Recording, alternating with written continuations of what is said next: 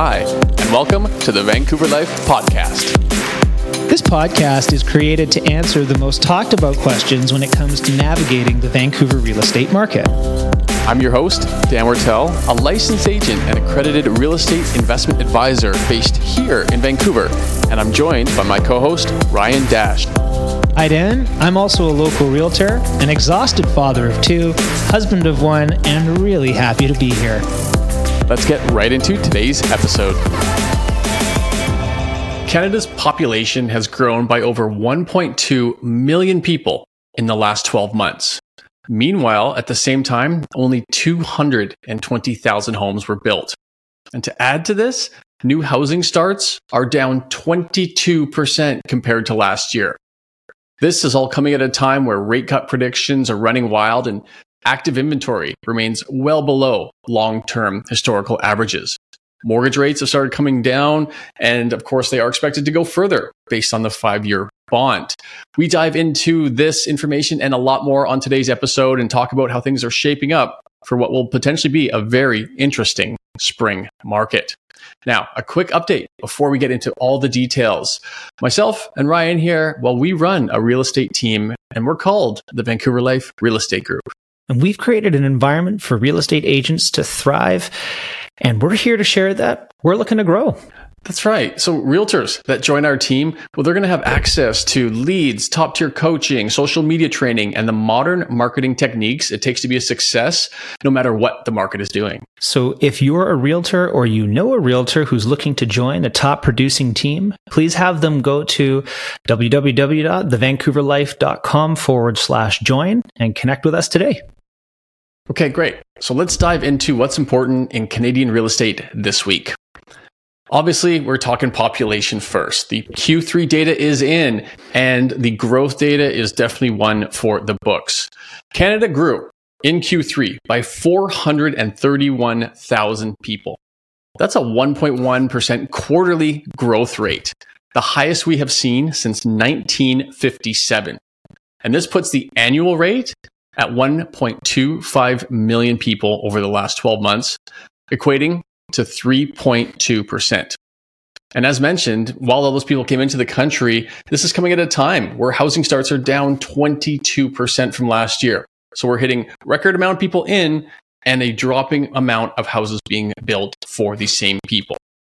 Now, despite all the news clips that you've probably seen recently about a few thousand homes being announced here and there, the reality is is that the current landscape does not favor developers bringing homes to market and they're not, as we see in the data. 22% less than last year is a large deficit to, to basically catch up with when we're seeing this record population growth.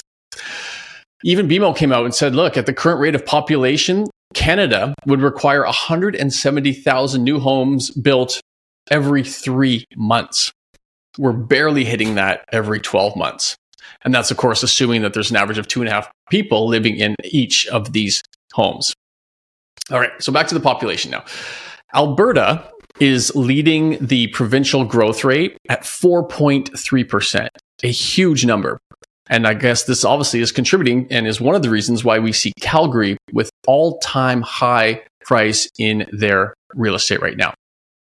The big growth in population was obviously predominantly in the non permanent resident segment. We've seen that lead the way for a couple of years here now. That segment grew 313,000 people in the last three months. Year over year, we're up over 800,000 people. It's up 47% compared to the previous 12 months. Population of non PR in all of Canada now has just hit two and a half million people.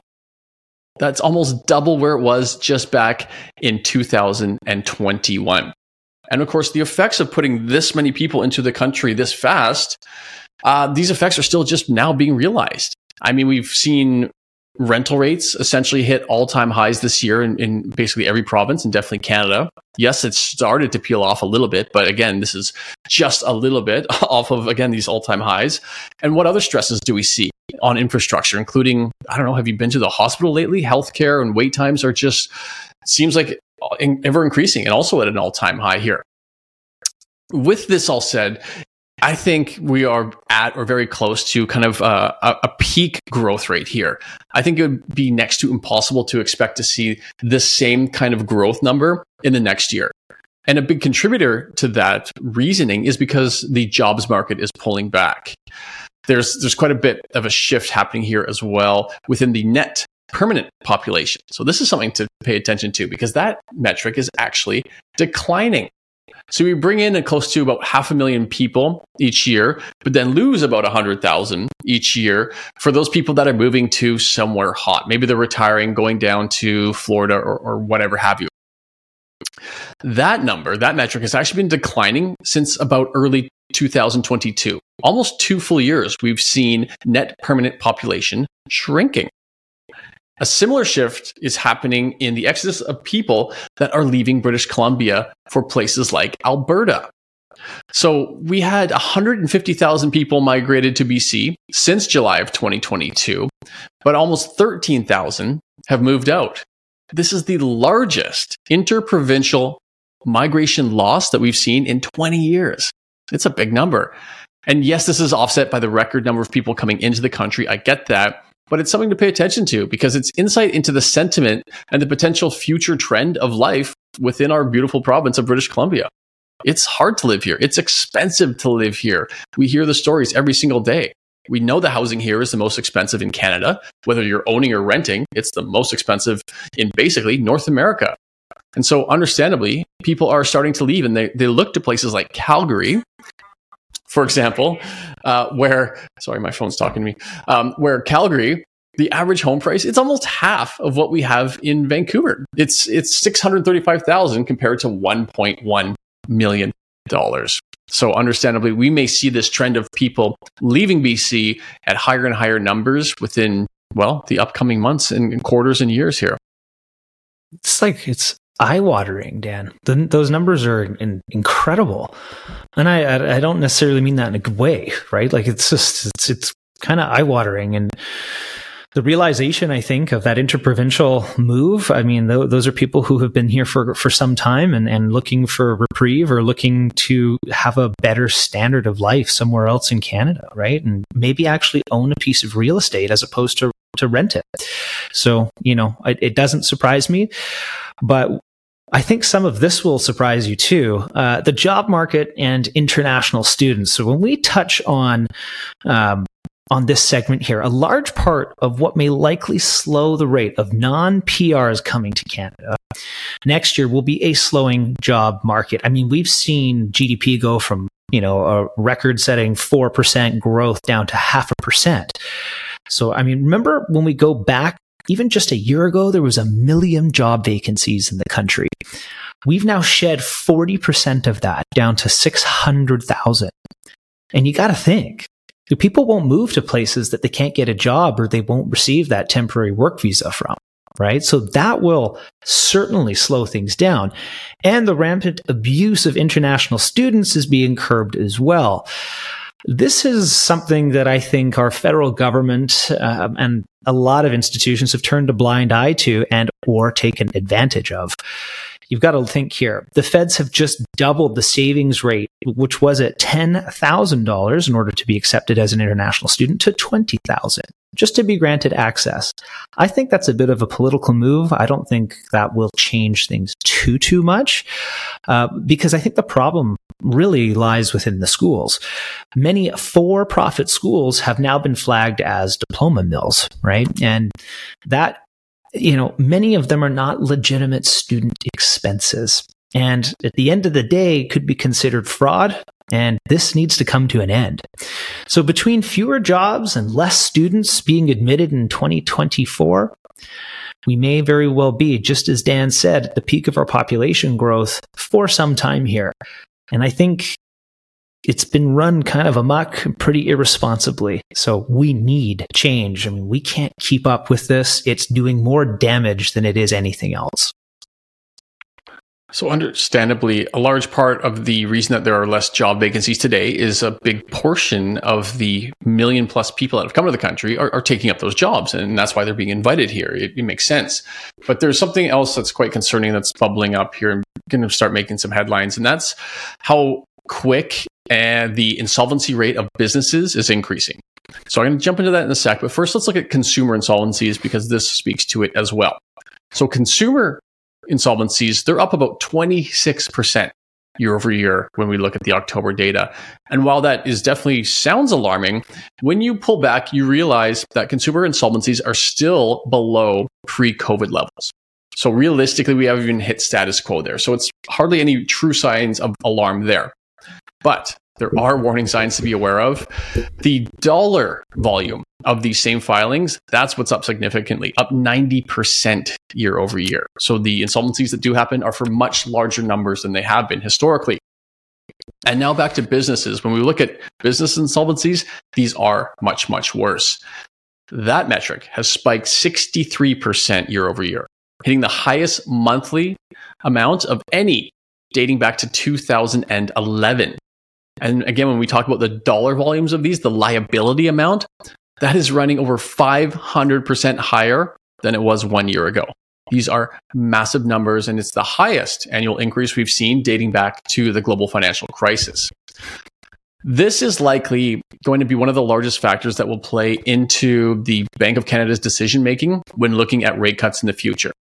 Because when businesses fail, it means the economy is failing. And that's when the BOC says, okay, we need to stimulate this. We need to make businesses able to borrow money to grow their business. All of that, of course, in spite of what may happen within the housing market. Super interesting because I think in our last pod, Dan, we talked about how the per capita GDP rate was falling like a rock. And that is exemplified here in these numbers. In fact, I was doing a pop by at a client's house yesterday who happens to be a business accountant. And he straight up told me there's just way less money flowing through these businesses than there was even just six, eight, 12 months ago. So there's there's big change in in the business cycle that's that's taking place right now. And another reason why we're likely going to see more interest rate cuts coming into the new year. So let's kind of look look forward here a little bit. So markets are continuing to expect to see significant rate cuts in 2024, up to the tune of potentially 125 basis points or 1.25%, depending on how you look at that.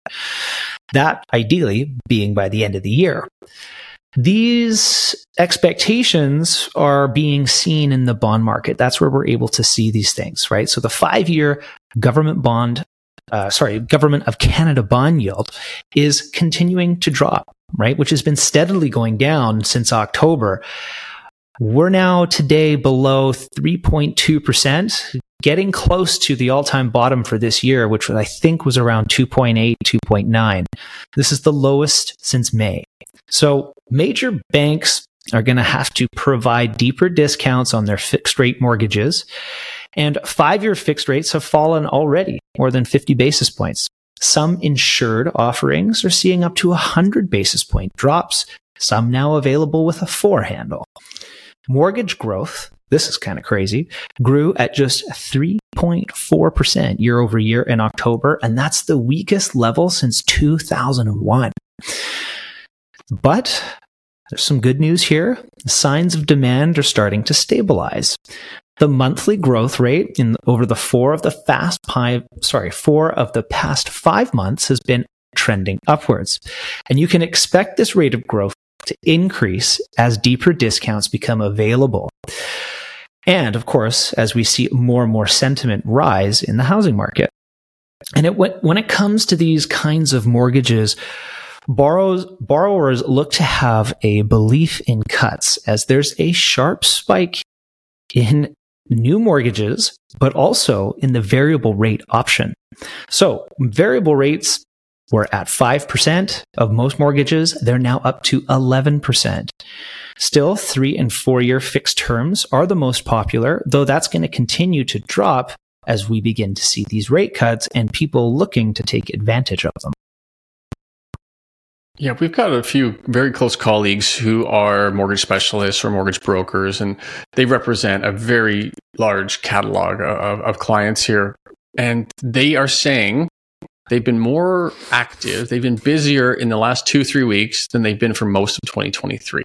And of course, that's where the housing trade start, right? People get their financing in place first, they go out and buy or sell or both second. So the fact that the mortgage brokers in our space are saying they're seeing a significant uptick in activity leads us to believe that that, of course, follows by housing sales, which we could see coming within those, you know, 60, 90, 120 day rate holds, perfectly aligning with the spring market. And everything Ryan just touched on as well is also being seen in the real estate sentiment outlook which has now been rising for five straight weeks. So we can expect the mortgage market to pick up as it already kind of is. Um, and of course, people are going to use those pre approvals, likely targeting the first or second rate cut, which right now is, is looking like March, April kind of thing. There's some important things to know as we go into 2024 here. Inventory levels are still tight across most of the country and definitely here in, in Greater Vancouver. So even after we've had 18 months of high interest rates, 18 months of well below average sales volumes, we're still barely above four months of inventory across Canada. And for reference, that is a lower amount of homes available than any point from 2010 to 2020. There are less homes available today, even after everything I just talked about with the high rates and the low sales. And yeah, it's, it's quite fascinating. And keep in mind, during that time of 2010 to 2020, when there were more homes available than there are today, home prices increased an average of 6% a year. And there were millions less people in the country at that time as well. So, a very kind of fascinating landscape when you compare it to what things were like uh, 10, 13 years ago. When we look at affordability, after hitting an all time high in average mortgage payment required to buy your typical home in Canada uh, at 80% loan to value back in August, the unaffordability kind of peaked out in, August. It was the most you'd ever had to pay in history for a typical mortgage. That metric has now dropped um, since then, $182. Another $37 since just last month. So we've got prices, home prices are trending down uh, nationally, everywhere, I think, except Calgary right now. Interest rates are looking to drop in 2024. Housing starts are down 22%. Inventories at, you know, incredibly low levels right now. What do those major driving factors lead you to believe what could happen in the spring market? You know, it kind of feels like the writing's on the wall. And, and, yes, a million different variables can happen between now and then, but these are some of the biggest driving factors that send prices up or down. And right now, they're kind of setting up to push at least activity levels upwards come spring. Yeah, let's not get too too excited though because there are some inherent risks still very present in the economy, many of which we've touched on, but let's also take a look at inflation as well because there's a very real risk that we will see uh, inflation, I guess, reaccelerate. This week, the print came in at 3.1%, right? And that was unchanged from the last one. However, beat expectations and not in a positive way. Uh, expectations were 2.8, 2.9%, and it held at 3.1. Although there are many indicators, such as you know core inflation, which plays, I think, the largest factor in the BOC's decision making process, it rose 0.4% month over month, but there's other leading indicators that are coming down, right? So this pushed the three month change to 1%, but core is running at 3.6% year over year. However, that's still well above the, the target band of that 1 to 3%. So the BOC will keep a close eye on this uh, however, I think you know we've got to be careful. December, we're going to show likely an increase in spending and in potentially an increase in activity, economic activity, everyone buying gifts and things like that. So there will be some surge uh, although I doubt it will be a huge number uh, because as we head into January, that number will likely fall uh, quite dramatically as well. So remember, last year it dropped 0.6%. And as the year over year turns over, unless we see a significant drop in CPI this month, we'll go back to those base effect results again, right? So though it should drop, be prepared. It may be a little bit longer than anticipated. We'll see. So much of this is, is unknown and depends on what takes place over the next month, month or two here. Yeah. So uh, one more time here, I want to talk about mortgage renewals because it's kind of it's it's a lot of the sort of buzz term right now because a lot of people believe that as 2024 and 25 come along and people that got their mortgages in the twos are now renewing in the sixes and it's going to be the collapse of the real estate market. Well, that's fine. That's that's one opinion and, and I'm going to share a different one. So yes, while there are many people who are unquestionably stretched with their payments, the data speaks to a reality and non likelihood of any kind of significant fall in prices or, or, definitely not foreclosures. As of today, we've seen about 50%, about half of all mortgages have either seen an increase in their price, like in their payment, uh, like obviously all the uh, variable payment variable, excuse me, all, all the uh, non-fixed payment variable mortgages out there, um, or the ones that have been renewed. 50%, one in two mortgages. The result uh, of half of these mortgages having higher payments has resulted in a 0.01% increase in the arrears rate. Almost non-existent as well. And, and it's, it's back to where it was in January when rates were actually lower than they are today. And how about those court ordered sales that people have been holding out for? Well, I just checked 10 minutes ago, and across all of GVRD, if we look at every condo and every detached house, there is a grand total of 62 court ordered sales in all of GVRD right now. It's lower than it was last year. So that hasn't happened yet. Now, yes, the reality is as time goes on, more and more of these mortgages renew and will be a lot harder for, for more, right? It's going to trickle through and and we're going to see how it all pans out. But the reality is too here, a 50% half that have already seen that increase, it's a pretty significant test size to demonstrate what I believe the next 50% will presumably look like. We also have this bank charter in place now that's designed to help mortgage owners with their renewals. And it, it seems, well, it's never certain, but it seems likely that interest rates are going to come down next year, making it further more palatable, if you will, for these people who are renewing. So I think the renewal wall, or whatever these pundits are calling it these days, will almost be non existent. Uh, do you remember the mortgage deferral cliff that was going to crash the real estate market back in 2021? Yeah. Well, that was an absolute nothing burger and I predict relatively the same for the renewals over the next two years. Love my position or hate it, it is my position. And uh, again, I, I, thought the mortgage deferral cliff was going to be nothing. I think I was pretty right on that one. We'll see how things pan out in the next couple of years here. One last thing, uh, or stat, I feel that kind of further galvanizes this prediction of, of no real crash due to the renewal, renewals, excuse me, is while Canada is undoubtedly one of the most indebted in the world with one of the highest household debt service ratios. Uh, Canada also has an incredibly high debt to asset ratio. For every $1 in debt the average Canadian is, they also have $6.50 in assets. And yes, much of this is tied to housing, but it demonstrates the ability to pay for that same housing. Keep in mind, people always will pay that mortgage first. They'll stop paying the car. They'll stop paying their credit card. They'll stop going on vacation. They will keep the roof over their head. We see it time and time again. We're going to see a reduction in consumer spending. We're going to see those business insolvencies, which will have long lasting and challenging effects, but they're going to happen with the vast majority of people paying their mortgages. That's my take, Ryan. Uh, I'm open to any opposing thoughts here. I don't you or dis- from the comment section. oh, you'll get them in the comment section, that's for sure. But with that being said, I, I actually don't disagree. I, I, largely agree. And, you know, we have uh, a number of ways of, of looking at this. One, uh, based on all of the stats that we uh, analyze consistently throughout the year, but also from boots on the ground metrics from our teams, from our you know financiers, from uh, a plethora of different sources. I think, you know, 2023 is going to kind of come about as a year that was unpredictable. I think with interest rates having gone where they went, I think a lot of people felt like housing prices here would have dropped more than they did, but they didn't. And I think that that speaks to the second part, which is the resiliency of the Vancouver market and at the end of the day, when you have 50% of homeowners in Vancouver that do not have a mortgage, the overall economy has to suffer tremendously, which the federal government will only allow to happen for so long. And these home sellers or would be home sellers won't sell in this time frame right? And a lot of this money that I think is locked up in equity is also getting passed down to their children through gifts.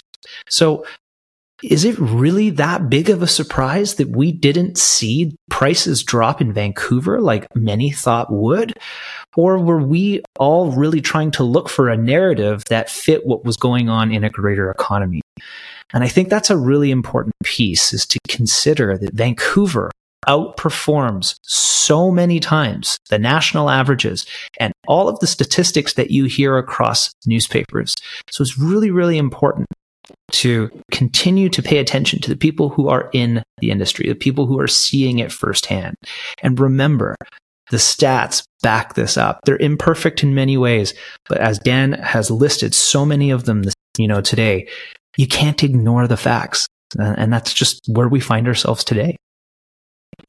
Perfect and, and well said. Appreciate all that. And, and speaking of, you know, where people thought the prices were going to go this year, ourselves included, well, we're excited that next week we are going to do our 2023 recap and oh, review God. the predictions that we made back in January. and I'll, I'll tell you, I, I, was way off on prices. I did not expect home prices to be up, you know, five percent year over year. Um, I think I, I think I said they'd end up flat, but we'll we'll get into that. So super excited to bring that episode to you next week. And as we never take a week off on the following week, January 6th, we'll rip through the December stats that'll be out by then and give you our 2024 predictions obviously hard to predict anything more than about three hours out in this economy, it feels like, but uh, we'll, we'll do our best for entertainment reasons, if nothing else.